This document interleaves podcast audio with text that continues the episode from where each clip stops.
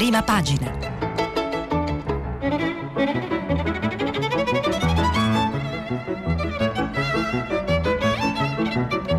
Questa settimana i giornali sono letti e commentati da Ettore Maria Colombo, giornalista di Quotidiano Nazionale. Per intervenire telefonate al numero verde ottocento zero cinquanta trecentotrentatré. S M S e WhatsApp anche vocali al numero tre tre cinque cinque sei tre quattro due nove sei. Buongiorno, buongiorno a tutti, eh, siamo qui per prima pagina, rassegna stampa di Radio tre, bella, impegnativa e importante come tutte le mattine, eh, per me come per tutti. Eh, abbiamo enucleato tre temi fondamentalmente.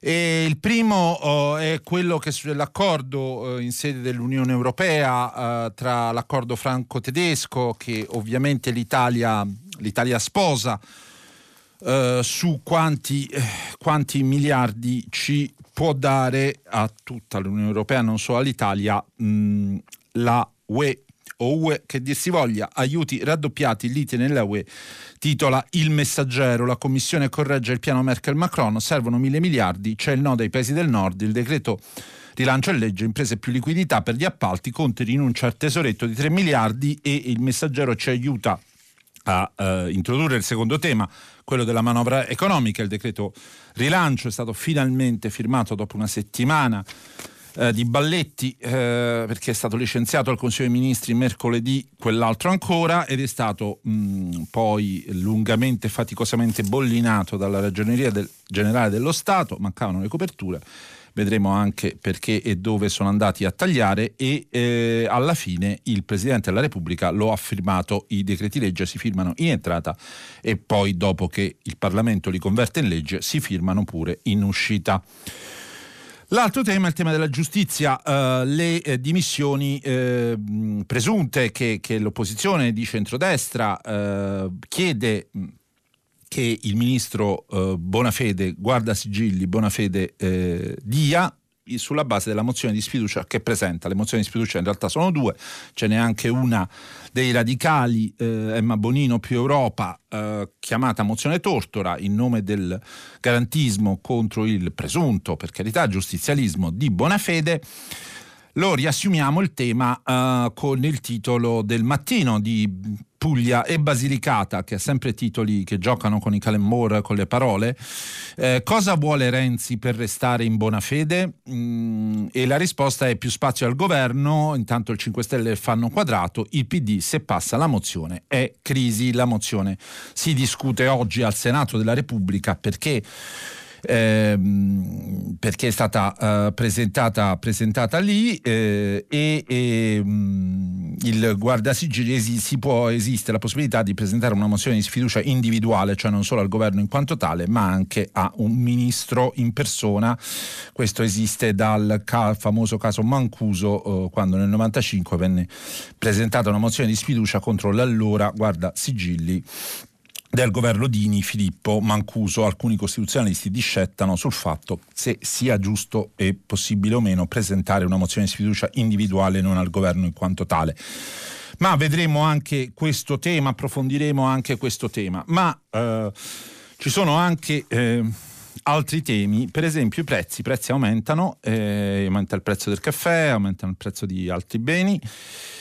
E poi eh, ci sono i contagi, anche i contagi aumentano, e vedremo, cercheremo di vedere se ce la facciamo un po' tutto. Allora, dicevamo eh, del tema degli aiuti, degli aiuti eh, europei, e eh, vediamo il Messaggero, pagina due e tre, la Commissione Europea raddoppia a mille miliardi il no del fronte del nord.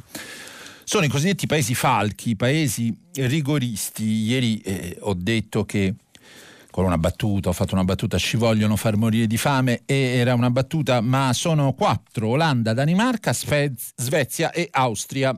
Due hanno governi di centrodestra, eh, l'Olanda e l'Austria, anche insomma belli di destra, eh, proprio destra corposa, e due invece hanno governi di sinistra, la Danimarca eh, e la Svezia. Eh, peraltro con donne, anche molte donne al governo eh, nei paesi scandinavi, come è tradizione, eh, governati dalla socialdemocrazia ma anche da mh, altri partiti di sinistra, e, e però eh, sono paesi abbastanza piccoli, con poca popolazione, scarso P I L, ma a cui non va bene eh, che vengano dati soldi ai paesi travolti dal Covid. Perché? Perché eh, sono soldi che anche la Germania ha accettato eh, di dare, il che è una notizia ed è una novità, a fondo perduto, cioè non sono prestiti ma vengono dati e basta, in base appunto all'emergenza Covid. Il problema è quanti e, e se saranno dati così tanti. E sul Messaggero a pagina tre, Conte con Macron e Merkel, niente mediazioni al ribasso. E Conte non ha partecipato al vertice franco-tedesco, si è limitato a fargli una telefonata perché ne è rimasto escluso, eh, però ha detto i cinquecento miliardi a fondo perduto non vanno toccati, bisogna fare una trattativa nel Consiglio U E.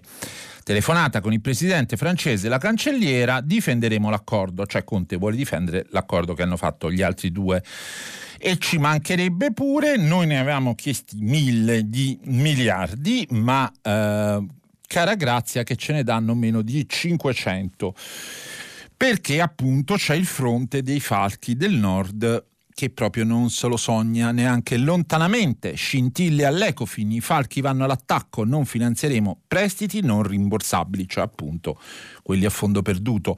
L'importo finale dell'operazione verrà deciso soltanto dopo la riunione del ventisette maggio, cioè la Presidente della Commissione eh, U E Ursula von der Leyen deve presentare al eh, Consiglio europeo dei capi di Stato e di Governo il, questo patto eh, e farlo approvare. Nel Consiglio europeo c'è il, c'è il voto all'unanimità, devi essere, tutti devono essere d'accordo, la Gran Bretagna non c'è più, ma se eh, il Lussemburgo, per dire un paese, eh, eh, dice no, eh, eh, quella cosa non si fa.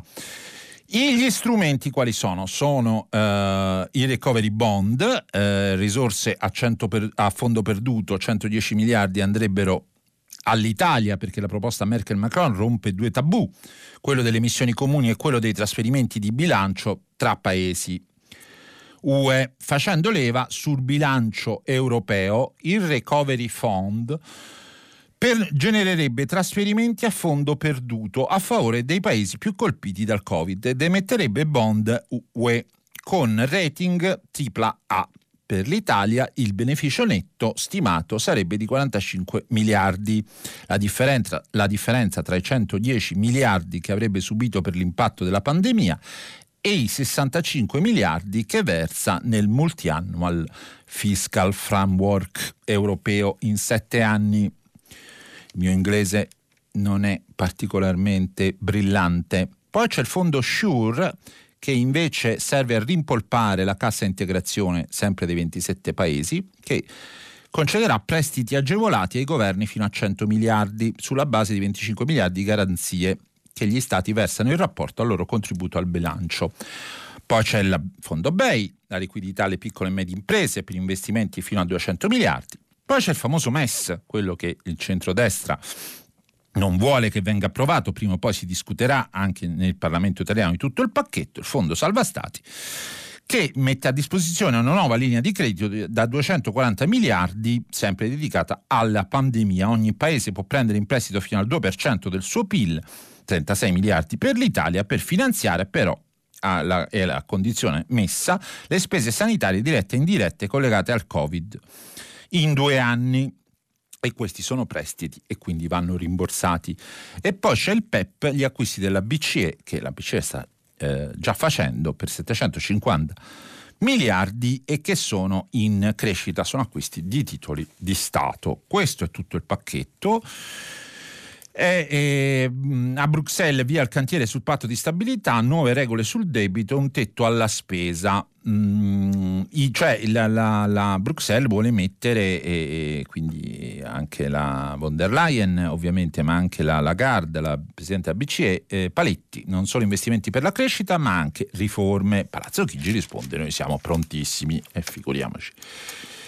E, e, e mh, al Corriere della Sera passiamo per raccontare che eh, sempre sullo stesso tema, l'Europa e il bilancio, il eh, titolo è Scontro sul fondo europeo, battaglia sugli aiuti U E, sono quattro i paesi ostili, come abbiamo ricordato. Eh, Antonio Misiani, vice ministro eh, all'economia, cioè al M E F del P D, dice un passo inimmaginabile fino a qualche mese fa: le riforme servono a noi, non le facciamo perché ce le chiedono, però ce le chiedono.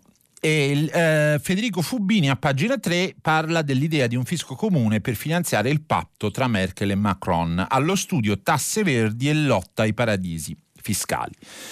Il concetto è appunto che l'Italia otterrebbe maggiori risorse per investimenti pubblici, potenzialmente il cinquanta per cento in più già quest'anno. Per riceverle deve mettersi in grado di spenderle con maggiore efficienza, i famosi paletti. E eh, poi c'è il corrispondente a Berlino Paolo Valentino che dice eh, che Angela rompe il tabù, Angela Merkel, cioè perché appunto mh, Merkel accetta che siano una parte di questi soldi siano eh, eh, dati a fondo perduto e non siano prestiti da rimborsare, ma Conte chiede all'Europa di fare di più. Ci racconta Marco Galluzzo, oggi scriverà la von der Leyen, ieri ha telefonato a Merkel e Macron, oggi scrive, eh, con una proposta da ampliare perché poi dovremo fare un compromesso al ribasso.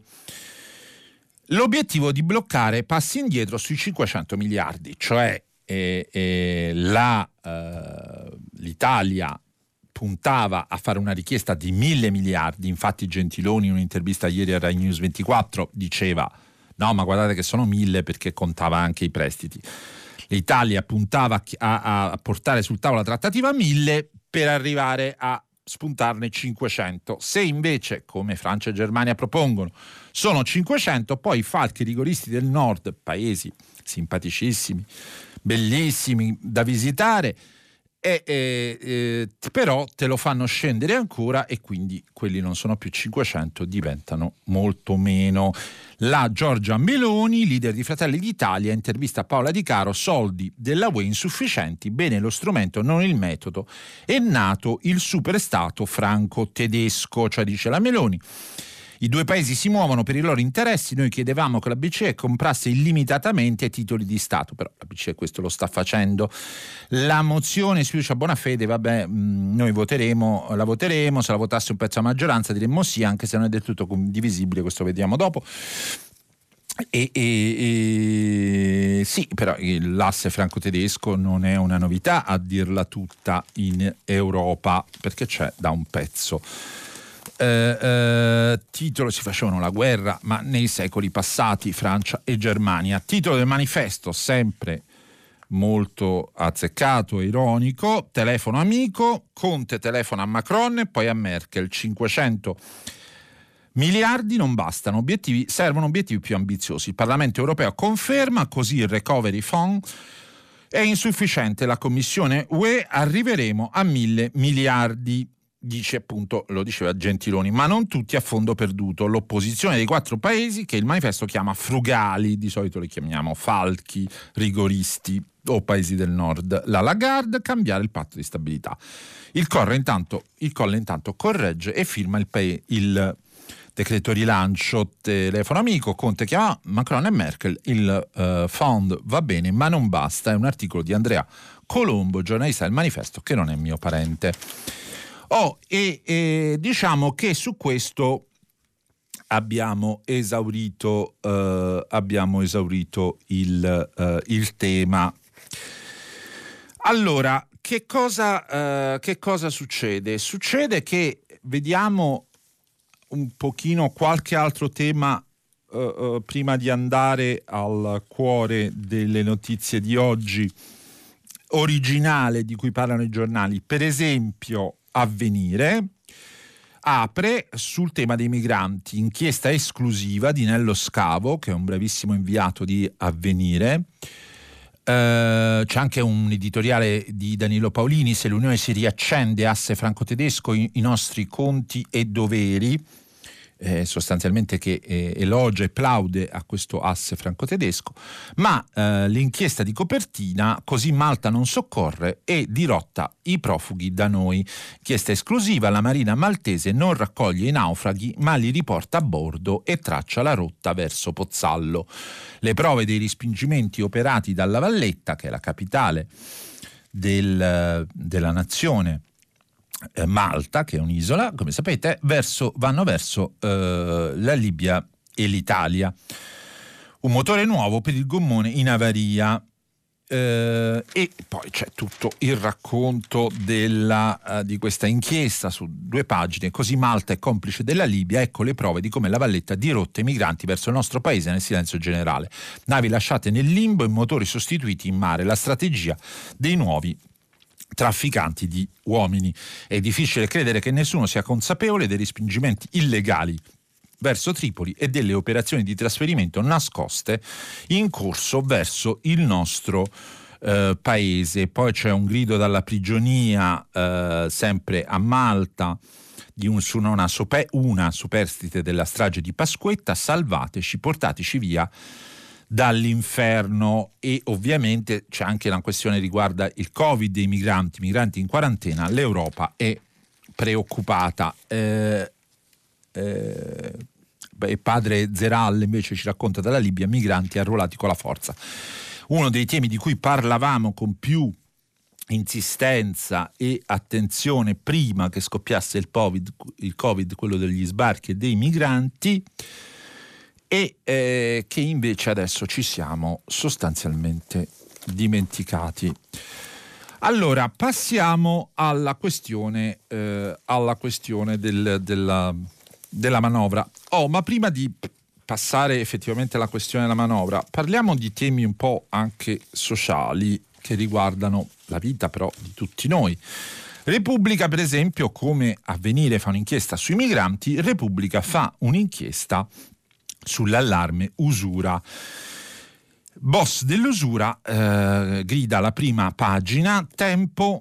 Eh, scusate, denuncia record. Eh, la storia la racconta Roberto Saviano, lo scrittore Roberto Saviano, che appunto è firma di Repubblica, il tempo dei soldi marci. E il commento di Alessandro Penati: dove deve fermarsi lo Stato imprenditore, eh, che però riguarda le imprese, scusate. E in attesa che l'Europa si muova, dice Saviano, in attesa che le istituzioni diano garanzia alle banche, in attesa che la cassa integrazione finalmente parta, in attesa che arrivino i soldi sul conto, in attesa che si riapra, in attesa e ancora in attesa, esiste chi sta fornendo soldi alle imprese, alle famiglie, ai commercianti, gli usurai. Che i soldi siano tutto e tutto ciò che sappiamo dei soldi. Ho manipolato il celebre verso di Emily Dickinson, che parlava dell'amore, sostituendo la parola amore con soldi. Ma non è vero, mi aspetto come risposta. I soldi non sono tutto. Certo, direi persino ovvio che non siano tutto, ma lo stesso vale per l'amore. Non è vero che l'amore è tutto. E eh, mi si potrebbe controbattere, ma l'amore nel verso di Emily è considerato nella sua capacità di dare senso a tutto, quindi è poeticamente tutto. Saprei a questa obiezione ricordare che in genere chi declama che il denaro non è motivo né di felicità né di serenità si, pro- si trova proprio tra coloro che il denaro lo possiedono al punto da comprendere che effettivamente non sia condizione unica sufficiente per essere felici. Sono considerazioni un po' eh, come dire ovvie, ma eh, non per questo non siano altrettanto vere. E appunto poi Saviano prosegue in intera pagina, pagina tre di Repubblica: i soldi marci che divorano l'Italia onesta. Un tempo le mafie mal tolleravano gli strozzini, ora ne gestiscono il business. In apparenza chiedono tassi bassi, in cambio comprano le nostre intere vite. Erano già uscite sui giornali diversi articoli, addirittura del proprietario del Papete, eh, la spiaggia resa famosa da Salvini l'estate scorsa, quando io per la prima volta facevo qui la rassegna stampa durante la crisi di governo, e di molti altri stabilimenti, ma sappiamo anche di casi in uh, diretta nei posti dove viviamo di commercianti costretti a ricorrere a quelli che si chiamano a Roma strozzini e eh, dietro, eh, dice l'inchiesta di Repubblica, non ci sono solo eh, semplici usurai, ma appunto le mafie. Allarmi usura, casi raddoppiati, i boss fanno affari sulla crisi. Ogni due giorni richieste di aiuto, ma molti di più sono i casi sommersi. Piccoli imprenditori piegati dallo stop, del lockdown ovviamente. Così da nord a sud i clan prendono il controllo delle aziende. Negli ultimi due mesi fondi statali per cinque milioni, che è una cifra ovviamente ridicola. C'è anche il richiamo a un'intervista del ministro dell'interno Lamorgese, che forse ieri abbiamo letto con troppa fretta, rischio mafie, eh, diceva la Lamorgese, il titolare del Viminale, il ministro dell'interno, lo Stato aiuterà le imprese, cambiamo i decreti Salvini, e qui parlava invece dei decreti sicurezza.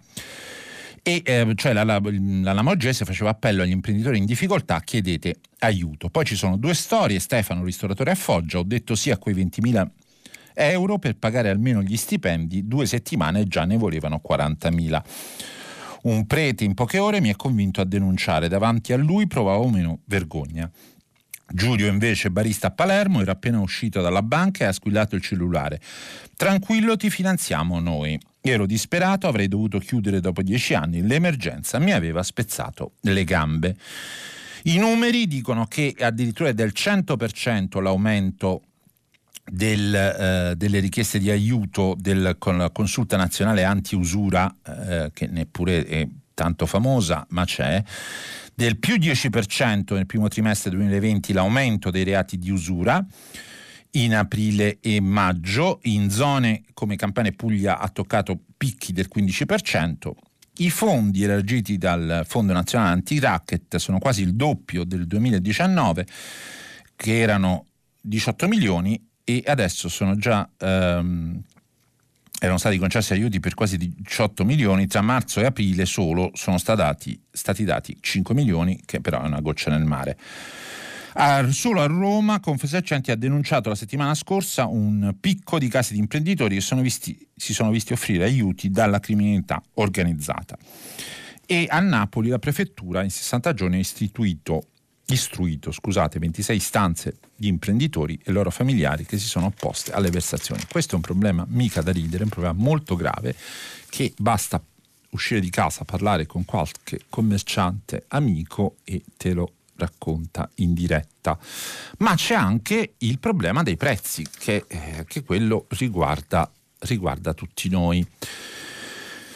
E qual è il problema dei prezzi? Il problema è, sapete un po', sapete che, che, che novità, che i prezzi, i prezzi aumentano. E allora eh, qualcuno, qualche prezzo in realtà diminuisce, diminuisce anche, ma se no mediamente aumentano. Il Quotidiano Nazionale, Giorno, Nazione, Resto del Carlino eh, lo eh, usa questo argomento come titolo di scatola, si chiama in gergo giornalistico.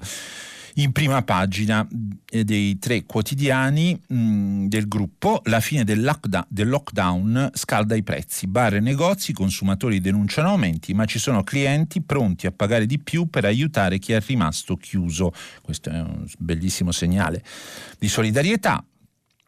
Il Viminale ai governatori, dal tre giugno solo lo Stato può limitare la circolazione tra le regioni, e poi caso Bonafede, oggi il voto. Questa era appunto, diciamo, poi molti servizi all'interno del Quotidiano Nazionale su questo tema. Anche Il Giornale ci apre, giornale diretto da Alessandro Sallusti, aumentano i prezzi, guerra da tra poveri, più cari beni essenziali dal bar al parrucchiere, colpa del governo che non dà soldi ai negozianti, è l'interpretazione del Giornale, che però poi cita il Codacons, che parla di rincari fino al venticinque per cento per un taglio, una messa in piega, e questo se ne sono accorto le donne questi giorni, accorte, e del cinquantatré virgola otto per cento per il caffè. Non grazie, il caffè ci rende nervosi, dice Il Giornale. In effetti, per quella lacrima Cristi che ci danno al bar, tanto vale farselo a casa.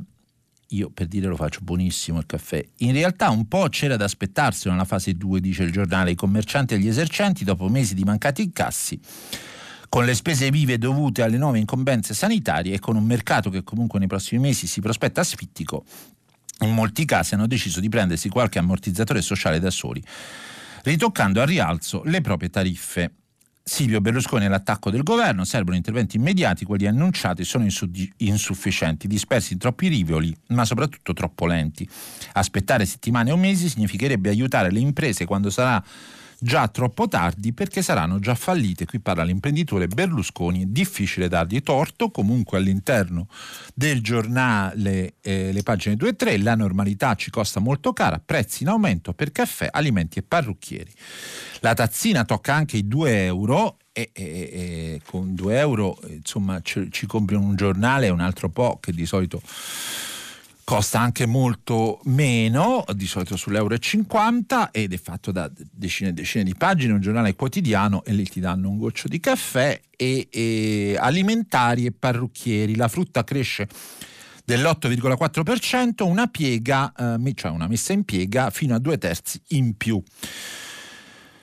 Eh, paura tra gli imprenditori, eh, poi invece si parla della questione degli imprenditori dell'INAIL, poi appunto Berlusconi, bisogna fare in fretta, imprese e lavoratori non hanno visto un euro. Anche La Stampa, che adesso ve la troviamo, eh, che apre con un'altra notizia, diciamo un po' un'esclusiva mh, della Stampa, eh, forse non troppo esclusiva, ma non importa. Il codice degli appalti, ecco il piano Conte, decreto legge in quindici giorni, c'è un decreto legge ancora una nuovo, ancora da fare, per le piccole opere più trattative private, per le grandi più poteri in deroga alle stazioni appaltanti, pronte le nuove norme per rilanciare l'economia.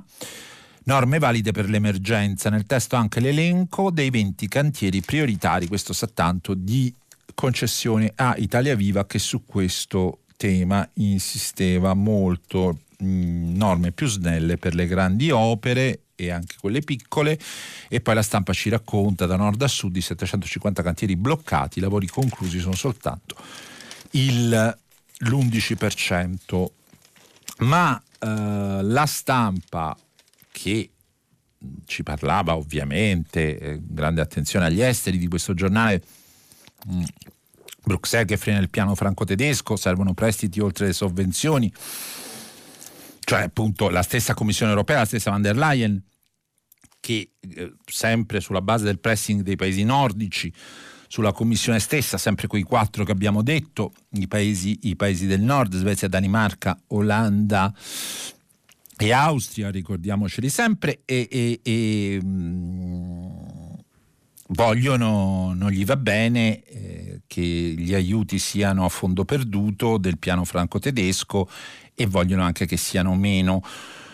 E Dombrovskis ehm, chiede che i fondi siano vincolati a un piano di riforme strutturali. Eh, eh, il vicepresidente della Commissione Europea, un altro Falco del Nord, così lo definiscono i giornali, per carità non io, vuole condizionare questi prestiti e queste sovvenzioni eh, dell'Unione Europea ai paesi più colpiti dal Covid a riforme strutturali, cioè è esattamente quello che fece l'Unione Europea nel duemilaotto, mettendo sul lastrico paesi come la Grecia, il Portogallo, la Spagna, l'Irlanda.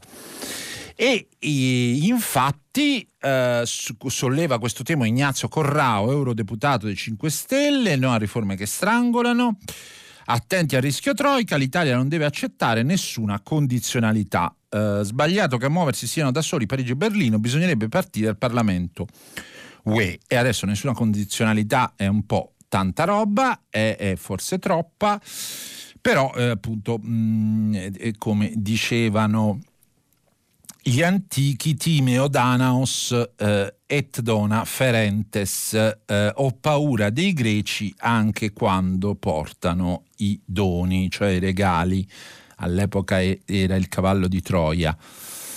E eh, Conte spiazzato da Macron cerca di alzare la posta, tempi rapidi per gli aiuti, questo è un retroscena di Alessandro Barbera che prima non abbiamo letto, inter- molto interessante, perché Roma non sa eh, se eh, l'accordo sarà al ribasso o meno. Gentiloni promette un fondo da mille miliardi, come dicevamo prima, metà a fondo perduto, metà come prestiti, ma occorre aspettare il Consiglio europeo del ventisette maggio, quando la von der Leyen dovrà presentare il piano della Commissione e ovviamente per Roma, cioè per l'Italia, è cruciale ottenere i fondi entro la fine eh, dell'anno.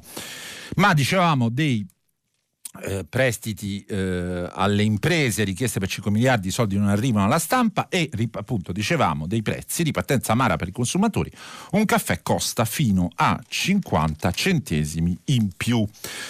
Oh, poi ci sarebbe eh, anche un tema, un tema eh, contagi, per esempio il Fatto Quotidiano eh, dice che i contagi aumentano, torna la paura, Milano sfuggiti duecentotrentunomila contagiati, eh, eh, il Fatto alza sempre la guardia, sindaci e regioni spaventati, così non va, richiudiamo, spritz in piazza e uscite di gruppo mettono paura agli amministratori, Zaia, Musumeci, Gori e Leoluco Orlando minacciano nuove restrizioni. Gli spritz si bevono di solito in Veneto, ma non solo, nel Veneto e nel nord-est. Invece task force, triste addio, la politica spodesta i tecnici, severi e ridici e rigidi, le nuove misure allentano le raccomandazioni del comitato di Borrelli, di P C M invece non hanno tenuto conto di Colau, insomma questi comitati alla fine sono servuti, serviti assai a poco.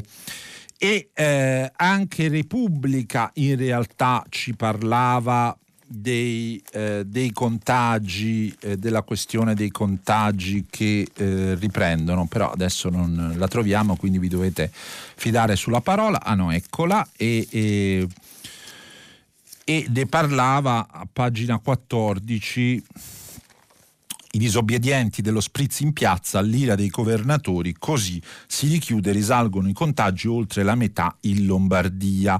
E anche il Corriere della Sera affrontava ovviamente la questione dei dati alle pagine dodici e tredici. Oh, ma adesso vi parliamo di Bonafede, ma tanto non succede niente sul caso Bonafede, abbiamo pochi minuti, però è tutta una bagatella che finisce entro stamattina, quindi non vi dovete troppo preoccupare. Eh, dall'arrivo dell'estate all'ipotesi mutazione, una seconda fase anche per il virus di Margherita De Bach, che è una giornalista eh, che si, molto esperta di questioni di salute, eh, del Corriere della Sera. Nessuna prova finora su una minore aggressività, ma la vita all'aria aperta può fare da argine, il ruolo delle nuove terapie e gli studi sui positivi.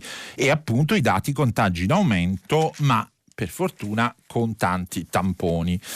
Oh, dicevamo appunto, arriva il mh, decreto rilancio, ne parla ovviamente il Sole ventiquattro Ore, ma servono ben novantotto decreti eh, attuativi, il fardello di novantotto provvedimenti attuativi, non basta fare una legge, poi servono anche le leggi mh, attuative.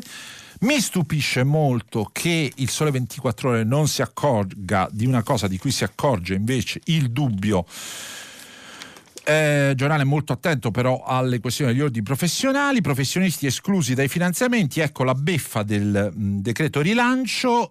Eh, il Consiglio Nazionale Forense e gli altri consigli nazionali degli ordini professionali, delle casse spe- mutualistiche, specialistiche dei vari ordini professionali, quindi Eh, eh, avvocati, notai, commercialisti, mh, ma anche tecnici alimentari, chimici, fisici, infermieri, attenzione, ostetrici, tecnici sanitari, veterinari, poi ci sono pure i giornalisti, ma questo ovviamente interessa poco, categorie cioè dotate di una propria cassa non potranno accedere eh, scusate, ai contributi a fondo perduto e riceveranno un bonus più basso rispetto a commercianti e artigiani. Lega e Italia Viva, cioè un partito di opposizione e un partito di maggioranza di governo, chiedono chiarezza, e ormai il provvedimento eh, è andato, eh, ce lo spiegava già in diretta ieri sera con una diretta Facebook lo studio professionale Cafasso, molto esperto su queste questioni, eh, eh, e ieri notte, e quindi la beffa è già legge, e, e questo vuol dire discriminare cittadini e creare cittadini di serie A e cittadini di serie B, perché eh, non si capisce perché solo gli autonomi non iscritti a nessuna cassa specialistica hanno diritto al bonus, e eh, invece eh, quelli iscritti a casse specialistiche e mutualistiche di ordini professionali, che quindi sono, pagano profumatamente questa iscrizione, non ne hanno diritto. La beffa del decreto rilancio. E, e ieri lo eh, il primo a sollevare il tema è stato Italia oggi. Il Tempo apre con "ora paghino loro", eh, cioè eh, i governi e il governo, non i cittadini. Il Foglio, Giuliano Ferrara torna sulla questione del partito di Repubblica che ai suoi editori impone un giuramento solenne, mai più fregnacce sul conflitto di interessi degli altri, grazie. Cioè Ferrara dice adesso il gruppo G di Repubblica Stampa eh, eh, c'è il conflitto di interessi, quando lo sollevava contro Berlusconi andava bene, invece adesso ce l'ha in casa e non dice niente. Invece il, l'editoriale di direttore attuale, eh, perché Ferrara, Ferrara è il fondatore del Foglio, è eh, Giuliano Cerasa, e che, che dice che è l'ora di un bazooka di ottimismo, ma non stiamo leggendo notizie che ispirino particolarmente ottimismo. Ed eccoci quindi arrivati al caso Bonafede. Ce lo siamo lasciati per ultimo perché eh, di questo vi assicuriamo oggi n- non succede niente. C'è la mozione di sfiducia, non passerà. Mm, c'è un caso giustizia in quanto tale, però. Libero, far west nella giustizia, ormai i magistrati si arrestano tra di loro. Il procuratore capo di Taranto ai domiciliari, indagato, indagato anche quello di Trani. I P M di Potenza li accusano di corruzione, pote, provavano ad aggiustare processi. E eh, questo è Filippo Facci, appunto, eh, che parla di questi casi di arresti e di inchieste tra le toghe, anche il C S M e nella bufera. La Verità anche ci apre, mani pulite nella giustizia. Così la vicepresidente dell'A N M si dava da fare per il marito. Eh, corruzione in atti giudiziari, arrestato il procuratore di Taranto, indagato l'ex di Trani. Poi c'è tutta una questione a pagina due e tre interna che riguarda appunto lo scandalo del C S M, che è una questione complicatissima, per ragioni di tempo non vi riassumiamo neanche. Invece vi leggiamo Maurizio Belpietro, eh, dice eh, inutile essere vittime di facili illusioni, premetto che il governo non cadrà neanche questa volta. Belpietro vorrebbe che il governo cadesse, sebbene ci, sono, ci siano tutte le ragioni per mandarlo a casa, votando la sfiducia al ministro della giustizia Bonafede. Sono certo che la mozione presentata dal centrodestra sarà respinta, e ne sono certo pure io. Lo credo non perché io sia un imbaribile pessimista, ma perché dopo aver frequentato per anni la classe politica vecchia e nuova sono incline al realismo. Nonostante le minacce di Matteo Renzi, il guardasigilli non cadrà, eh, perché se casse lui fre- franerebbe mh, il castello incantato di Conte e compagni, e dunque, si, e dunque si andrebbe dritti alle elezioni. Questo non è vero, nascerebbe un altro governo, ma non importa. Bonafede infatti non è solo il guardiacarceri, e come le ha guardate si è visto lasciando che liberasse cinquecento mafiosi, ma è, è pure il guardapremier eh, per il gua- eh, dei cinque Stelle, usa poi un altro termine che non vi leggo, e al governo. Oh, non solo La Verità chiama mh, il guardasigilli, per cui bisogna avere rispetto, è sempre un ministro della Repubblica, lo chiama Fofò, cioè diminutivo di Alfonso, e, e poi il bullo, che sarebbe Renzi, approfitterà della mozione per stappare qualche poltrona. Carlo Tarallo, eh, il partito punta di Renzi punta a guidare due commissioni, sì, che in effetti, questo risulta anche a me, sarebbero una sicuramente la commissione lavoro per bilancio, scusate, eh, dove c'è Borghi, il leghista, eh, dove Italia Viva ci vorrebbe mettere Marattin, e uh, un'altra scelta, forse affari costituzionali, vedremo.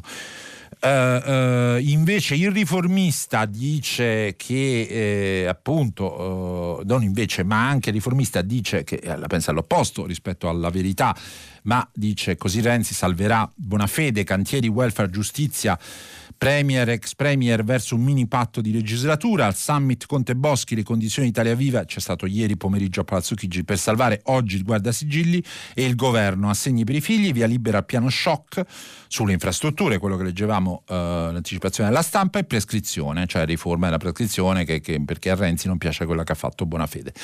Il premier dirà sì, questo è un virgolettato attribuito a Renzi, perché è in rotta con i cinque Stelle. E, e poi il Riformista dice che esplosa Magistropoli, ma i giornali la ignorano, il titolo e l'editoriale di Sansonetti, ma non mi pare, perché invece i giornali eh, ne parlano e ne parlano mh, anche diffusamente, ma insomma questa è l'opinione mh, di eh, Sansonetti. Eh, oh, eh, Alessandro Sallusti sul giornale l'editoriale Il pesce puzza dalla testa, eh, cioè eh, si decide il destino del ministro della giustizia Bonafede e di conseguenza del governo, ma eh, non passerà, dice anche Sallusti, ma il pesce puzza dalla testa, cioè dovrebbe andare a casa il governo. Eh, ve, l'ho, ve l'ho riassunto. Poi il giornale c'ha tutta la sua battaglia sulle scuole paritarie con la ministra Bo- Elena Bonetti di Italia Viva. Ho riscontrato nel governo di fa- difficoltà a trovare i soldi e eh, vabbè, eh, questo è eh, per eh, il giornale un problema, quello dei soldi alle paritarie che non vengono, che non vengono date. Oh, oh, La Stampa, sempre sul caso Bonafede, aveva un'interessante retroscena di Fabio Martini, che è un giornalista molto bravo della Stampa. Voto su Bonafede, il governo trema. Carlo Bertini, prima, oggi si decide sulla sfiducia. Di Maio, maggioranza solida, il P D avverte Conte non ceda ai ricatti di Italia Viva. Sostanzialmente il P D dice: se cade Bonafede cade il governo, che è anche un'ovvietà, essendo Bonafede capodelegazione dei cinque Stelle nel governo medesimo. E Fabio Martini parla del, di Renzi e della strategia della graticola, ma in aula sarà leale, al Senato dirà non lo sfiduciamo solo perché noi siamo garantisti. In realtà Renzi attacca Bonafede proprio in nome del garantismo, ma questa è la nuova posizione, cioè sostanzialmente logorare Conte dall'interno pezzo a pezzo. C'è anche una mh, prima pagina, Bonafede salvato dal virus, di Federico Geremicca, perché appunto è, te- è tanto tempo che Italia Viva in particolare ce l'ha contro Bonafede. Ovviamente il tema sta anche, abbiamo pochissimi minuti, eh, eh, eh, sta anche politica e giustizia nel Corriere della Sera, con lo specchietto del Senato, tutti i gruppi del Senato, chi, da chi sono composti, eh, per vedere se c'è la maggioranza o non c'è la maggioranza assoluta per far passare la mozione di sfiducia. Renzi tiene Bonafede sulle spine, cinque Stelle e P D, con la sfiducia sarà crisi.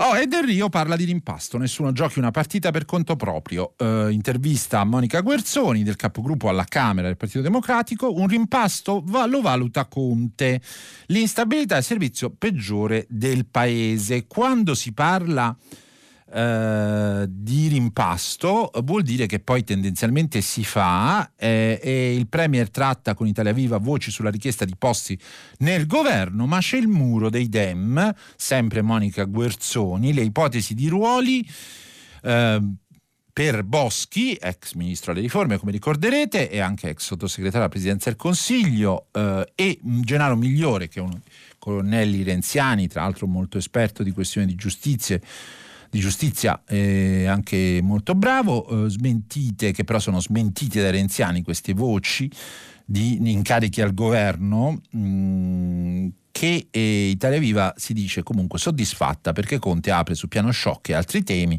intesa possibile. L'ex leader del P D aspetta, cioè Renzi aspetta un segnale dal guardasigilli nella sua Eh, autodifesa che terrà oggi. Insomma, per carità, ci sono i temi, temi importanti, però poi il rimpasto fa sempre gola a tutti. C'è un'intervista anche a Armini, vicepresidente del C S M, perché il presidente è il capo dello Stato, attaccano me per colpire C S M. E sempre Repubblica, che eh, ci parla del decreto rilancio e di tante altre cose, intervista Andrea Orlando di Stefano Cappellini, credo nell'auto, ma servono garanzie sui posti di lavoro in Italia. eh, Orlando, per le sue critiche alla Fiat, era stato molto attaccato ai giornali del gruppo, quindi l'intervista di Cappellini un po' cerca di sanare la ferita. E appunto pagine dieci e undici, Conte tratta con Boschi per salvare Bonafede, Italia Viva verso la tregua, Carmelo Papa e Liana Milella. E governo da sala a Renzi, il pressing sul Premier per cambiare la squadra di Tommaso Ciriaco, Ciriaco scusate, e quindi voci di rimpasto. E quando si inizia a parlare di rimpasto poi tendenzialmente si fa. Con questo abbiamo chiuso con la rassegna stampa, ci eh, sentiamo eh, dopo per il filo diretto con gli ascoltatori, e vi ricordiamo eh, che stiamo pubblicando i vostri messaggi, anche vocali, sul sito di Radio tre. A più tardi. Ettore Maria Colombo, giornalista di Quotidiano Nazionale, ha terminato la lettura dei giornali di oggi. Per intervenire chiamate il numero verde ottocento zero cinquanta trecentotrentatré. Sms e WhatsApp, anche vocali, al numero tre tre cinque cinque sei tre quattro due nove sei. Si apre adesso il filo diretto di Prima Pagina per intervenire e porre domande ad Ettore Maria Colombo, giornalista di Quotidiano Nazionale. Chiamate il numero verde ottocento zero cinquanta trecentotrentatré. Sms e WhatsApp, anche vocali, al numero tre tre cinque cinque sei tre quattro due nove sei. La trasmissione si può ascoltare, riascoltare, scaricare in podcast sul sito di Radio tre e sull'applicazione Rai Play Radio. Eccoci, allora, visto che adesso partiamo con un sacco di telefonate, però eh, vi racconto qualche sms, perché alcuni sono troppo simpatici e poi ci sono un sacco di critiche. Io amo leggere le critiche. Eh, allora, gli spritz non si bevono solo in Veneto, a Milano e dintorni vanno fortissimo, mi dice Daniela di Monza, e ha ragione. E il tema sanitario, dice Aldo da Tortone, è scomparso dai giornali. In realtà la situazione in Piemonte, dice Aldo, è molto grave, ha ragione, però non è vero, i giornali ancora ne parlano. Sulla mozione Bonafede ci sono eh, Grazia che, da Torino, che mi dice che non ho letto l'editoriale di Travaglio sul fatto che le due mozioni dicono due cose opposte, se no non sarebbero due mozioni, quelle sul di sfiducia a Bonafede, centrodestra e diciamo... Eh, e quella eh, chiamata garantista o mozione Tortora dagli ex radicali di Più Europa. E l'editoriale era Castigo senza delitto di Marco Travaglio, in prima pagina sul Fatto, e me lo sono dimenticato. E, e poi invece mh, Paola d'Alessandria eh, mi dice: ma perché eh, non vuoi ascoltare cosa dice Renzi, cosa ha da dire Renzi su Bonafede? No, no, io lo ascolto tutti i giorni Renzi, lo ascolto anche oggi, sono molto interessato, ho solo detto che non succede niente politicamente. Poi ci sono un sacco di eh, ascoltatori: Giuseppina da Genova, Carmelo da Rapallo, Mariella da Cuneo, Fulvio eh, da eh, Latina, che, di, che toccano il tema che ho sollevato, che è un tema tecnico, eh, e praticamente la mettono su quella, te, su quella falsariga che io chiamo guerra tra i poveri, cioè mi dicono, perché io ho citato per dovere di cronaca che eh, anche le... i notai, i, i, gli avvocati eh, sono eh, esclusi, secondo me ingiustamente, ma non ci sono solo loro, ci sono i tecnici sanitari, gli infermieri, ci sono i veterinari, eh, ci sono i giornalisti, eh, dal sussidio dello Stato per il bonus di ehm, aprile e maggio, perché è arrivato quello di marzo col decreto Cura Italia, eh, deve eh, essere rifinanziato aprile e maggio. Succede che il bonus viene dato agli autonomi non iscritti alle casse, cioè a nessuna cassa previdenziale. No, e, e questo lo dice adesso, è la notizia della notte scoperta nel decreto eh, rilancio. Non viene dato a quelli iscritti alle casse previdenziali, i quali pagano le tasse allo Stato. Molta gente mi dice: ma sono degli evasori. Vabbè, io per esempio faccio giornalista, eh, sono un autonomo e non evado. E, e per dire, mh, eh, ma ehm, e, e poi eh, pagano le, quindi le tasse allo Stato, e poi pagano le loro casse previdenziali. E il punto è che tu non puoi fare i cittadini di serie A e di serie B. Se dai un reddito agli autonomi per due mesi di ristoro eh, per quello che è successo, perché i loro introiti sono caduti, perché i nostri introiti sono caduti, io scrivo di politica e, e in questi mesi si è scritto di emergenza sanitaria, quindi i miei introiti sono scesi molto in basso, non si capisce perché lo dai a chi non è iscritto alla cassa e invece lo dai Uh, a, uh, non lo dai a chi è iscritto a una cassa mh, previdenziale uh, autonoma, tra cui ci sono molte figure uh, professionali, e mh, non voglio fare il mio esempio, ma mh, non è detto affatto che molti giovani avvocati o molti giovani commercialisti eh, siano dei riccastri che appunto vanno tutte le sere a farsi la pericena, e, e invece ci sono tanti giovani professionisti che hanno anche loro problemi economici. La prima telefonata, pronto, chi è? Pronto? Eh, ecco, sono Emilio da Monfalcone. Sì. Senta, io intervengo perché siamo molto presi dall'emergenza, giustamente, molto giustamente. Però non dobbiamo dimenticare che l'Italia era in crisi già prima, e crisi alquanto drammatica, crisi di bilancio, che sarà un problema per qualsiasi governo. dovesse poi per oggi eh, dovesse venire. E questo significa che noi dobbiamo affrontare i problemi di fondo dell'Italia, oltre a quello del virus. Il primo errore è il clientelismo, che è stato per quaranta anni abbiamo avuto un clientelismo sfrenato, no? Pensioni di invalidità date ai quarantenni, gli ottanta euro ai diciottenni e avanti così, no? E poi pensioni di invalidità date a centinaia di persone che non ne avevano diritto. E questi sono, eh, questi problemi. sono problemi, certo. certo, certo. E poi sono... dobbiamo mettere mano alla burocrazia. Ad esempio l'Italia, dei ventisette paesi dell'Unione, l'Italia è il paese che utilizza di meno i fondi comunitari. Eh, sì, Questo certo. per problemi. Abbiamo lasciato crescere per, per tanto tempo la corruzione, l'evasione fiscale, abbiamo i mille sprechi, le inefficienze, no? Tanti privilegi immotivati, gli enti eh, inutili. Ecco, sì. Allora noi dobbiamo mettere mano a tutto questo. A tutto certo, questo. sono problemi, eh. sono problemi un po' che, che restano, ci portiamo dietro da tanto tempo. Ha ragione. Io la come ring... cambiare tutto questo? Io Ma non so, io partirei dal ridurre il tempo dei processi, perché i processi eh, così lunghi pu- pu- sono proprio incentivo certo. a, a delinquere. Ecco. Ma Vabbè. fino adesso non, questo problema non è stato preso in mano, perché io temo che ci siano delle categorie che ci mangino col processo lungo, questo non so le cose. Beh, vabbè, un problema anche quello della lentezza della giustizia, in effetti è un problema che ci portiamo dietro da tanto tempo. Io la ringrazio, signor Emilio da Monfalcone, insomma lei ha detto la sua e, e io penso debba commentare quelli che sono problemi atavici che appunto il nostro paese si porta dietro, ma che questa emergenza sanitaria ha sicuramente acuito. La prossima telefonata, pronto? Pronto, buongiorno. Buongiorno. Siamo dalla Liguria. Sì.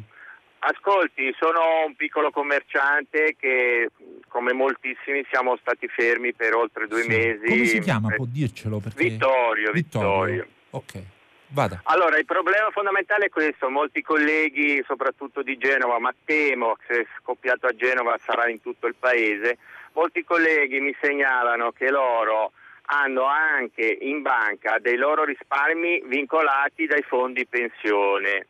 Questi fondi pensione eh, hanno il vincolo che se tu non vai in pensione la banca non te li dà, ah, certo. perché hanno questo regolamento, e si può usufruire solo del trenta per cento di questo risparmio a- privato accantonato sì, sì, negli sì. anni. Allora, molti dicono, ma è possibile che io devo andare in mano agli strozzini quando ho quindicimila, ventimila, sì. trentamila euro in banca e la banca oltre il trenta per cento, perché questo trenta per cento, mi scusi, eh, ma negli anni scorsi con questa crisi è stato già prelevato, perché il eh problema certo. è quello lì. Ma è paradossale che facciamo tanti discorsi sullo strozzini, sulla mafia che, da, che presta i soldi, e poi c'è semplicemente da togliere i vincoli. Se uno non ne ha bisogno non se li prende quei soldi, quindi le banche non tremano.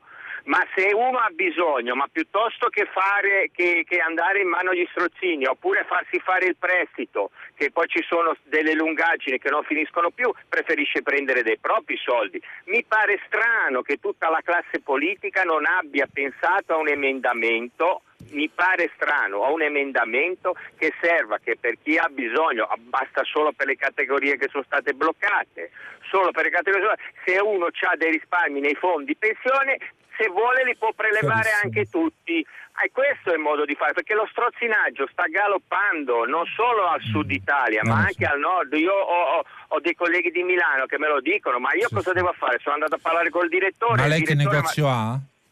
Abbigliamento. Mm. E siamo fermi, siamo fermi, non si fa niente, non si fa niente. Allora i colleghi mi dicono, ma è possibile che io ho ventimila euro in banca, il trenta per cento l'ho già usufruito, eh, devo, andarmi, capito, devo andare in mano agli strozzini quando ho i depositi in oh, banca. Oh, è stato chiarissimo, signor Vittorio, e, e secondo me lei ha perfettamente ragione. Questo riguarda anche un po' il problema delle banche, dei prestiti delle, che le banche non danno, soprattutto ai piccoli. E anche i membri del governo hanno sollevato questo tema e hanno detto che le banche dovrebbero dare più credito. Eh, le banche questo credito non lo danno tanto facilmente, soprattutto se si è piccoli, se si è grandi è diverso, ma non voglio assolutamente dire che... E, e, mh, le banche sono cattive, per carità. E la prossima telefonata? Eh, pronto? pronto, buongiorno, sì. eh, sono Laura, chiamo da Torino. Sì. Senta, dunque io sono eh, contenta naturalmente che si sia riaperto, ma contestualmente sono convinta che dovrebbe essere fatto il monitoraggio degli asintomatici. E porto il caso di Torino. A Torino molti cittadini stanno facendo a proprie spese il test sierologico nelle strutture private ad un minimo di cinquanta euro a test, per verificare naturalmente di non essere eventualmente contagiati asintomatici e quindi pericolosi agli altri. Il problema è che chi risulta positivo e asintomatico viene lasciato solo, resta un fatto privato. Nessuno gli chiede di comunicare il risultato al medico di famiglia e soprattutto nessuno gli chiede di stare a casa.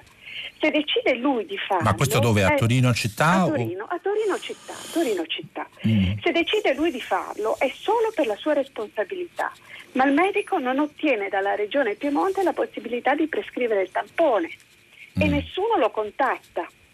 Bisogna tener conto che la percentuale degli asintomatici è altissima. Mm. E la misura- misurazione della temperatura non serve a niente, perché l'asintomatico ha una temperatura al di sotto dei trentasette gradi.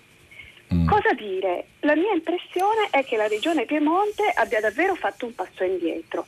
Sta a guardare. Ma perché il medico, forse, mi scusi, perché il medico eh. non, non, non ottiene la possibilità di fare il tampone in medico di base? Perché la Regione non glielo dà. Mm. Capisce? Il medico lo chiede, ma la Regione non gli dà la possibilità di fare il tampone. Quindi la Regione ha veramente fatto un passo indietro. Sembra che stia a guardare, forse aspettando che si realizzi l'immunità di gregge. Io spero davvero che lei possa dare eco a questo problema, che credo spieghi molto la crescita dei contagi. È, è un problema gravissimo. Ma è, secondo lei è, è responsabilità della Regione, non del Comune? No, no, cioè, è la Regione, la, la sanità è... Sì, sì, la sanità regionale, però dico nel caso specifico, visto no, che c'è di mezzo no, il medico no. di base. No, è la Regione, è la Regione... Cioè non è l'A S L, perché, perché di solito è l'A S L, no? Quindi il medico comunica i risultati del paziente eh, a, a, diciamo, eh, a, a chi di dovere, ma è la Regione che non fornisce mm, ho capito. i, i tamponi. Signora Laura, eh, lei ha fatto questa denuncia a modo molto pacato e molto chiaro e, e io non posso che riportarla perché eh, non conosco la situazione eh, del Comune di Torino e della Regione Piemonte e, e, insomma in Piemonte e non solo in Lombardia la situazione è ancora grave, questa è la verità, questo lo leggiamo tutti i giorni sui giornali, quindi c'è sicuramente, ci sono sicuramente dei problemi in più e quindi ecco, prendiamo atto e nota della sua, della sua denuncia. La prossima telefonata, pronto? Buongiorno, mi chiamo Massimo, la chiamo dalla provincia di Genova. Buongiorno.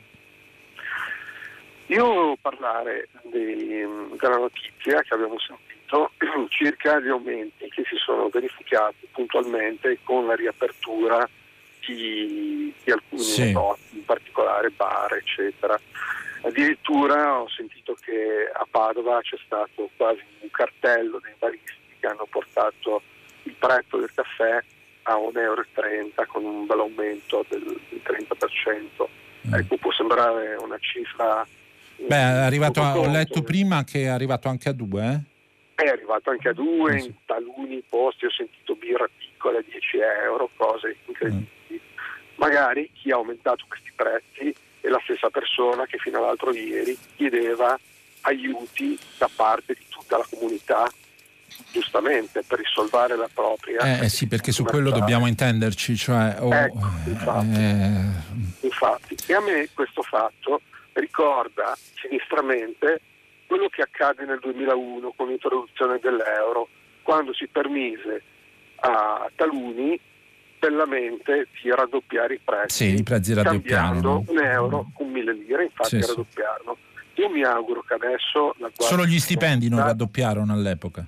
E solo gli stipendi, bravo, quelli rimasero gli stessi divisi per millenovecentotrentasei virgola ventisette. Ecco, io mi auguro che adesso la Guardia di Finanza vigili su questo e intervenga, e invito i nostri concittadini a segnalare immediatamente questi comportamenti che sono irresponsabili perché ricadono sulle spalle di tutti. La ringrazio, ascolto la sua risposta alla radio. Buona giornata. Grazie signor Massimo, buona giornata a lei. Eh, eh, la sua denuncia non è neanche una denuncia, perché ha espresso la sua opinione in modo molto pacato e civile, eh, come e, e tradizione peraltro degli ascoltatori di questa mh, bellissima rassegna stampa di prima pagina su Radio tre. E io sono d'accordo con lei. Dall'altra parte eh, sentiamo anche la campana, io l'ho sentita tanto in questo periodo, dei ristoratori, dei baristi. Ho cercato di aiutarli girando loro notizie sui vari provvedimenti che il governo prendeva, perché le ricevevo un po' di prima mano, tra virgolette, e quindi capisco le loro difficoltà. I dipendenti in cassa integrazione, i mesi di chiusura forzata dell'attività, la difficoltà di ripartire, però mh, e, diciamo l'unica cosa, signor Massimo, che non si può fare, a meno che non vivessimo tutti noi in uno stato socialista, è, è calmierare i prezzi da parte eh, dello Stato in modo rigido, eh, perché quello non, in uno Stato di, che vive sul principio del libero mercato, quello eh, non si può, non si può fare, tranne i beni di prima necessità ovviamente, che stanno dentro il paniere del, dell'Istat. Però prendo atto della sua denuncia e, e la condivido. E pronto, la prossima telefonata? Pronto? Sì, pronto, eccoci. Eh, eh, buongiorno, sono Giovanni, chiamo da Roma. Sì. Eh, io sono che si occupa da tanto tempo di risorse umane e relazioni sindacali. E mi colpiva che questa mattina nessun giornale ricordava che oggi ricorrono i cinquanta anni Eh, dall'emanazione dello Statuto dei Lavoratori. Lo Statuto dei Lavoratori, bravissimo. Giovanni mi ha detto, vero? Sì, Giovanni, sì, sì. sì. Giovanni, guarda, eh, allora, eh, ovviamente eh, ci ha fa- nei giorni scorsi lo ha fatto Avvenire il Dubbio, e eh, oggi lo ha fatto il Manifesto. Io colpevolmente me ne sono dimenticato. Eh, il Manifesto ci ha fatto due pagine, ce l'avevo qua segnate, ti ringrazio per avermelo ricordato. Eccolo qua, la legge che scotta. cinquanta anni fa lo Statuto dei Lavoratori. Dopo le lotte operaie dell'autunno sessantanove, il venti maggio settanta il Parlamento con la sinistra divisa approvò lo storico Statuto. Mi fanno morire quelli del Manifesto, perché scrivono Parlamento con la min- minuscola, che si scrive con la maiuscola, e Statuto invece che si dovrebbe scrivere con la minuscola, con la maiuscola. La Costituzione entrava in fabbrica, tanti gli attacchi per ridimensionare. L'urgenza oggi di nuove tutele rese evidenti, rese evidenti anche dalla pandemia. Quattro pagine. Io ho vissuto molto in questi anni, avendo lavorato molto nelle aziende, alle direzioni delle risorse umane, e soprattutto mi piace segnalare l'attualità dello Statuto dei Lavoratori. Se pensa che anche queste leggi eh, di questi giorni, queste di emergenza per la per il coronavirus, in fondo poi trovano la loro radice in quella, in quella filosofia che sta alla base dello Statuto dei Lavoratori, quello di dare rappresentanza ai lavoratori in maniera strutturata, eh, quello di consentire anche alla, alle stesse aziende di avere degli strumenti per poter dialogare, per, per garantire anche in situazioni di emergenza come quelle attuali comunque dei diritti ai lavoratori. Quindi ovviamente è uno strumento, è una legge che va adeguata, che va sempre Eh, ritoccata e rinnovata, ma resta per noi operatori di questo settore un riferimento fondamentale. Ma le risorse umane, signor Giovanni, non sono quelli che le, le mandano via le persone, le, che licenziano? No, no, no, no, no, sono ah, aziende e aziende.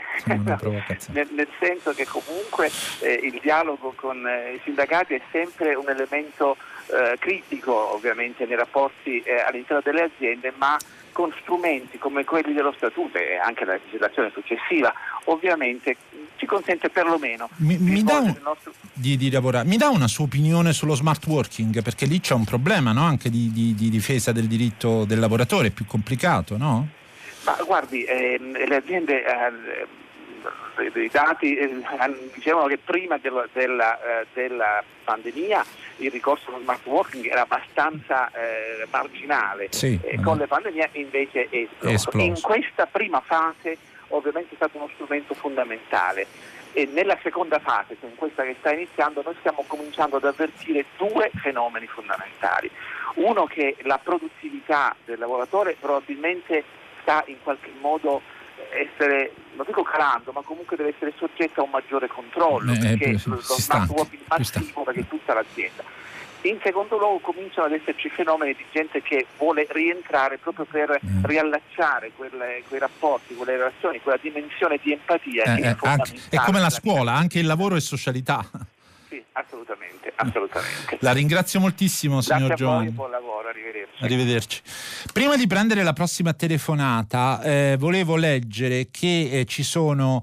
Eh, gli ascoltatori di Radio tre sono molto attenti al tema uh, della scuola, e quindi c'è Assunta uh, che dice, appunto, ritornando alle scuole lasciate chiuse per paura di contagio tra i ragazzi, questi ci stanno pensando da soli a contagiarsi, girano in gruppi, raramente hanno la mascherina, se la portano il naso fuori, eh, così andremo avanti mh, a lungo, eh, se la prende con i ragazzi. Beh, insomma, i ragazzi sono ragazzi, signora Assunta.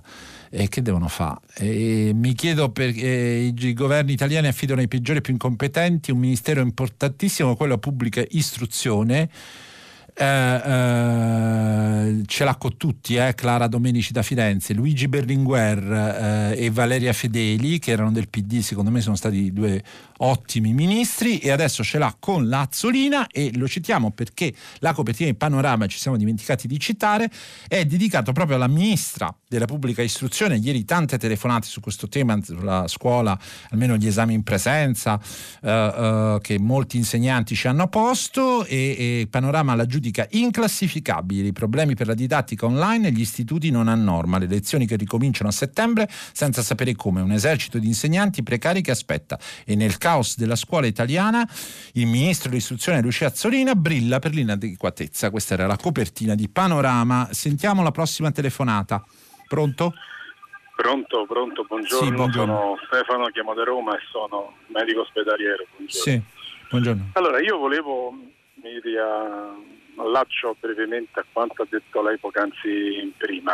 Eh, io stamane, recandomi al lavoro, finalmente con l'opportunità di poter prendere un caffè al bar, eh, non in ospedale ma fuori, ho potuto gettare lo sguardo dentro diversi autobus di Roma e ho potuto constatare come la distanza fisica mm. di sicurezza sia solo mera immaginazione.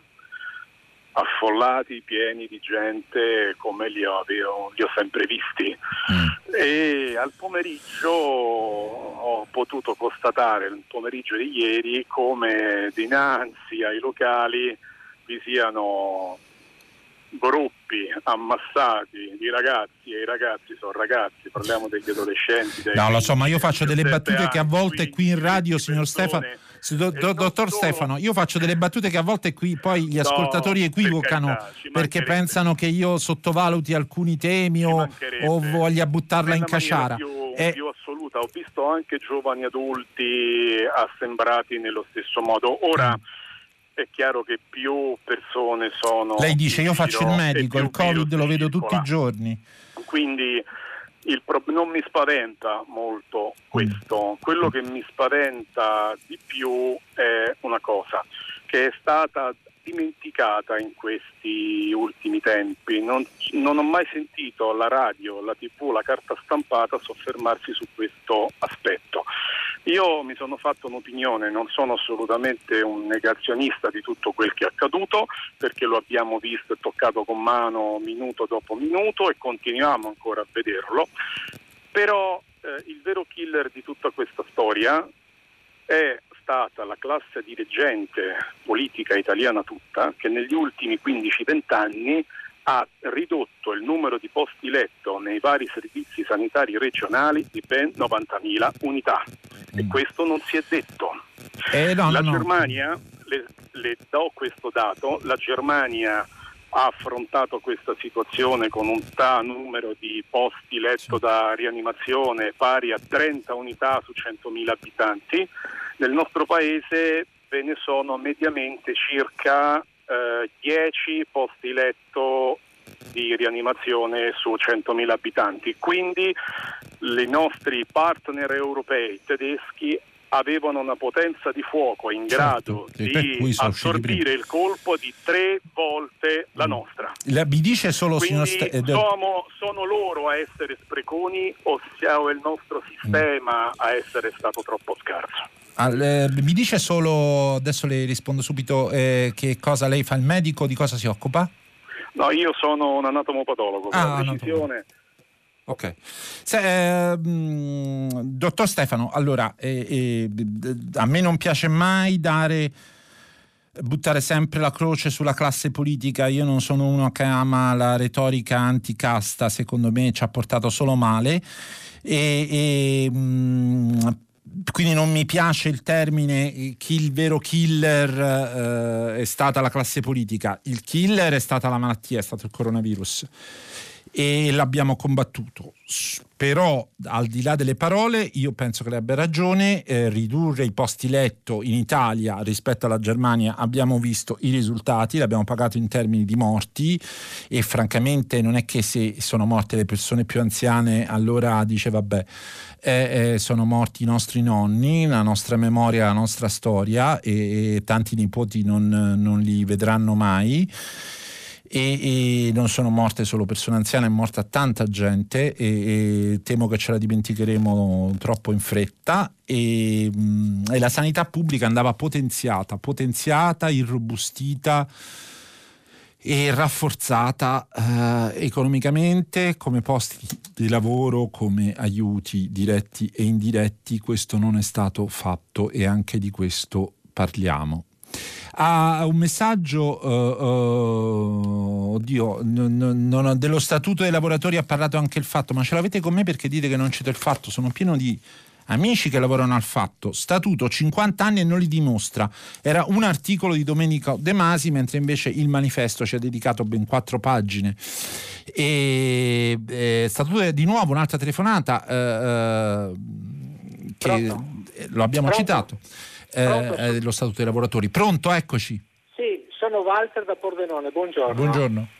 Le farò una domanda molto breve. Sì. Mi riferisco ai titoli, ai P T P Italia che sono stati emessi in questi giorni. Mm. Mi sono chiesto come mai al grande pubblico, ai grandi risparmiatori, viene offerto il P T P, che notoriamente è un titolo speculativo, e non il C C T, che non è speculativo e ogni anno può cambiare il tasso di interesse. Invece il B T P, che dura cinque anni, per cinque anni non si modifica il tasso, e quindi è un titolo rischioso. Naturalmente hanno successo sul mercato perché gli operatori del mercato, più titoli speculativi ci sono e più se la godono, ma il privato, il piccolo risparmiatore non dovrebbe sottoscrivere un, un titolo. Mi scusi signor Walter, titolo, tanto lei ne capisce molto più di me. Qual è quello non speculativo? Il C C T? C- il C C T, perché il C C T si può fare ogni sei mesi, ogni, ogni me, anno, cambia il tasso in base al cambio al tasso che esiste sul mercato. Quindi se i tassi vanno su, il C C T aumenta il tasso.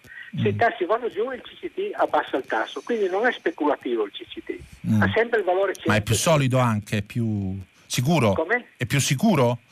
No, per il piccolo risparmiatore certo, perché il B T P è speculativo. Se, se, mm. se supponiamo che fra due anni o tre anni la banca europea smetta di comprare titoli del debito italiano, i debiti, i titoli del debito italiano salgono alle stelle, i, i tassi di interesse, e il B T P acquistato adesso non si, non si muove da quel tasso fissato adesso, capisce? Mm. Quindi chi sottoscrive è, è passibile di, avere delle, di subire delle perdite.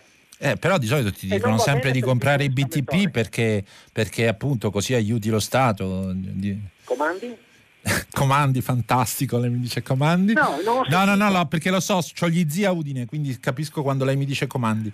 Eh, ma eh. ma ehm, eh, eh, di solito lo Stato ci dice eh, co- di comprare i B T P, no? Perché dice difendiamo i buoni, i nostri buoni del tesoro. No, ascolti. Lo capiscono tutti, il B T P ha un tasso fisso, che eh. ci sia il vento, che ci sia il sole, che ci sia la tempesta, il tasso non cambia. Eh. Quindi se in determinate occasioni io mi trovo a possedere un titolo che ha un, che ha un interesse molto basso, e quindi il valore del titolo che oggi perde, perde valore il mio titolo, mm. capisce? Invece il C C T ogni anno, ogni sei mesi, modifica il tasso in base ai tassi che ci sono sul mercato, mm. quindi non ho mai il rischio. Il piccolo risparmiatore dovrebbe cercare di non sì, avere sì, il rischio. E dei buoni, che vogliamo dire qualcosa sui buoni nuovi che ci vorrebbero proporre Tremonti e altri che vogliono fare i buoni nazionali per il Covid? Sì, purché non siano, si sono per il grande pubblico, però non devono essere mai B T P, mai a tasso fisso. sempre a tasso variabile. Sa che vogliono proporre come dei buoni, una emissione di buoni di, di ricostruzione, però all'italiana, certo, diciamo, solo per il mercato italiano, per aiutare, certo, la ripresa.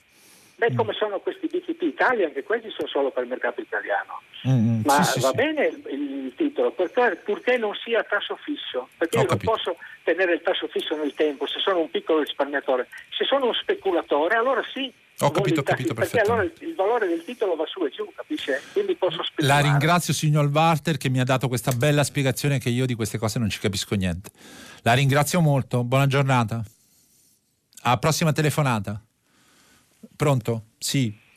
Sì, sono Maria Luisa e chiamo da Trieste. Sì, buongiorno. Allora, io vorrei segnalare che eh, a Trieste, in un momento così delicato come quello della fase due del Covid, l'amministrazione comunale ha deciso di chiudere l'Help Center presente da diversi anni presso la stazione ferroviaria. Allora, per chi non, non, non ne è a conoscenza, gli Help Center sono dei progetti di solidarietà che sono stati realizzati in collaborazione tra eh, enti locali, anche terzo settore, sì, certo, insieme alle ferrovie dello Stato, ecco. E quindi in un momento simile è stato eliminato questo punto di riferimento per tante persone che arrivano, partono, che si trovano sul territorio, eh, persone con, anche in uno stato di disagio, senza tetto. L'amministrazione comunale, quindi si di testa, piazza, sì, no? Il sindaco di Trieste, sì, sì, sì, Roberto sì, sì, di piazza, piazza, centrodestra, sì, giusto? Sì, sì, sì, centrodestra. Eh, eh, signora, non so, mi dispiace, eh, so cos'è un help center eh, e ce ne sono diversi in tante città e mi sì. dispiace che a Trieste, che è una città bellissima, eh, che immagino sia anche utile, abbia chiuso. Non, raccogliamo, diciamo, la sua, la sua denuncia, ecco, in questo senso. Eh, lascio un po', come dire, eh, sbigottiti questa decisione. Loro hanno pensato di eh, organizzare un servizio di unità mobile, però questo non consentirà di intercettare i bisogni delle persone in difficoltà, in, soprattutto certo, in questo sì. periodo di crisi pandemiche. Ma, eh, ma dove stava? Vicino alla stazione, che è un classico? No, no, proprio era in un locale messo a disposizione dalla, dalla stazione. Immagino eh, eh. Accom- sì, di solito stanno sempre lì, nelle stazioni. Sì, sì, perché è un punto di riferimento, sì, certo, la stazione, certo. Certo, per chi parte, per chi arriva.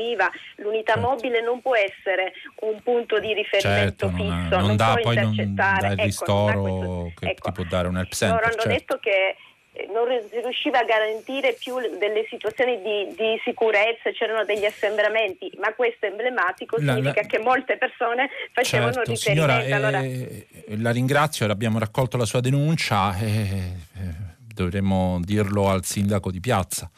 Grazie molte, signora Maria Luisa da Trieste. La prossima telefonata, pronto? Pronto? Sì, buongiorno. Buongiorno, sono Alessandra.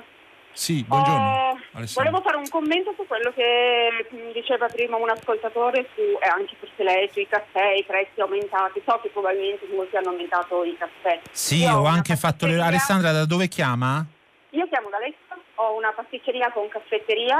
Ah, d- d- no, non ho capito il posto. Lecco. Lecco. Ah, Lecco, bellissimo Lecco. posto.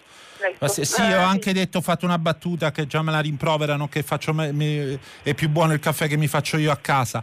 Eh, Beh, eh, dipende, anche mio marito ha questa idea, quindi eh, non, eh, non è l'unico. Allora, però mi dica come sono i suoi prezzi, prezzi, signora. Dove, I co- nostri prezzi sono rimasti invariati, esattamente okay. come a inizio anno. Tra l'altro le faccio notare che a inizio anno noi avevamo preso un cartello nella nostra pasticceria con scritto il nostro caffè costa sempre un euro, perché il prezzo del caffè alla tazzina era già aumentato. Molti posti un euro dieci, molti posti sì. un euro venti. Sì, da, da, da, da inizio anno, non da quando è stato? Sì, un euro... sì, sì da, da inizio anno. Sì, da, da inizio anno. Qualche, da, già a gennaio qualche cliente arrivava e diceva, ma uno e dieci? No, il caffè è un euro, siamo sempre un euro e il nostro caffè costa così. E non il... abbiamo cambiato i prezzi. Adesso non si chiede all'oste com'è il vino, ma il, la pasticceria, insomma, com'è, è buona, come sono... Ottima. Ottimo. e, e, e i prezzi della pasticceria sono aumentati? No, non abbiamo aumentato nulla. Eh. Non abbiamo aumentato nulla. Eh, ho capito, veniamo abbiamo tutti subito... da lei, però allora, eh, signora eh, Alessandra.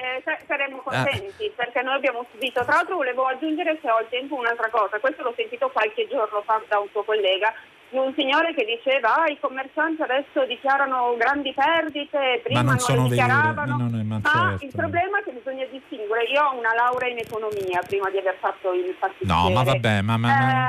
Eh, il fatturato salato è una cosa e il reddito è un'altra. Ma certo. Noi abbiamo perso S- migliaia, migliaia, migliaia di euro di fatturato. Signora Alessandra, io sono un ciccione, sono amico di tutti i pasticceri e, e di tutte le, le, le bar di, di, di, di, del Regno d'Italia, cioè, ma io vi voglio bene per tutta la vita, però come lei che non aumentano i prezzi e sono così gentili, non è, eh, insomma c'è chi è come lei e chi no, ecco, questo è il problema.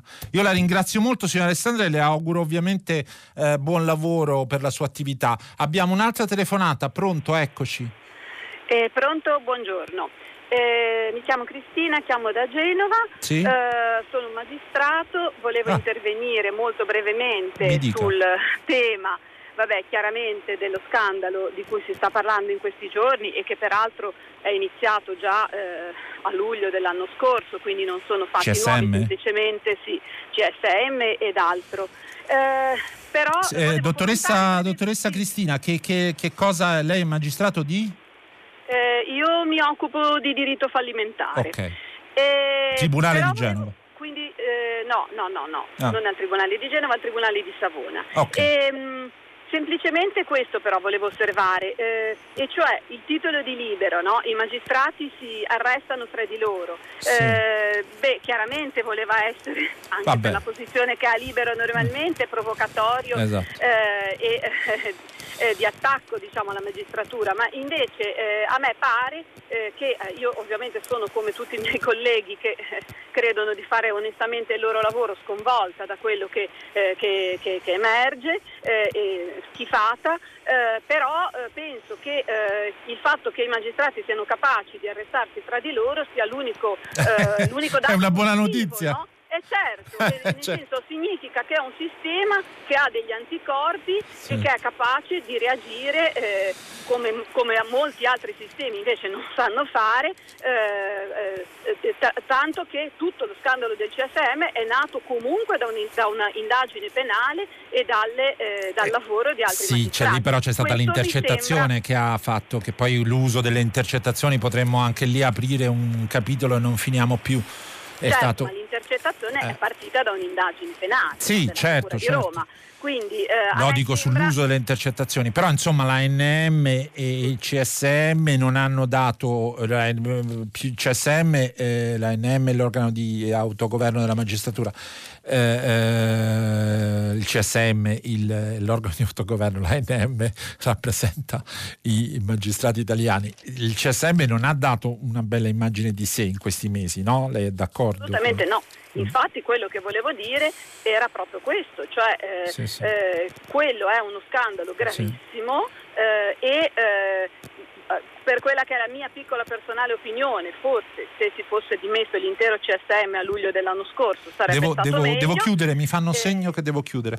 Eh, io sono molto d'accordo, mi spiace, era l'ultima telefonata, eh, signora Cristina da Genova, la ringrazio per la sua testimonianza, io la penso esattamente come lei e ci sono tanti magistrati che fanno onestamente il loro lavoro. Il ventitré maggio è l'anniversario della morte di Giovanni Falcone, ne parleremo in rassegna stampa a prima pagina. Io vi saluto, eh, dopo il giornale radio Vittorio Giacopini conduce Pagina tre, a seguire le novità musicali di Primo Movimento e alle dieci come sempre Tutta la città ne parla, che approfondirà un tema posto proprio qui durante questa diretta da voi ascoltatori. Potete riascoltarci ovviamente sul sito di Radio tre. A domani da Ettore Maria Colombo.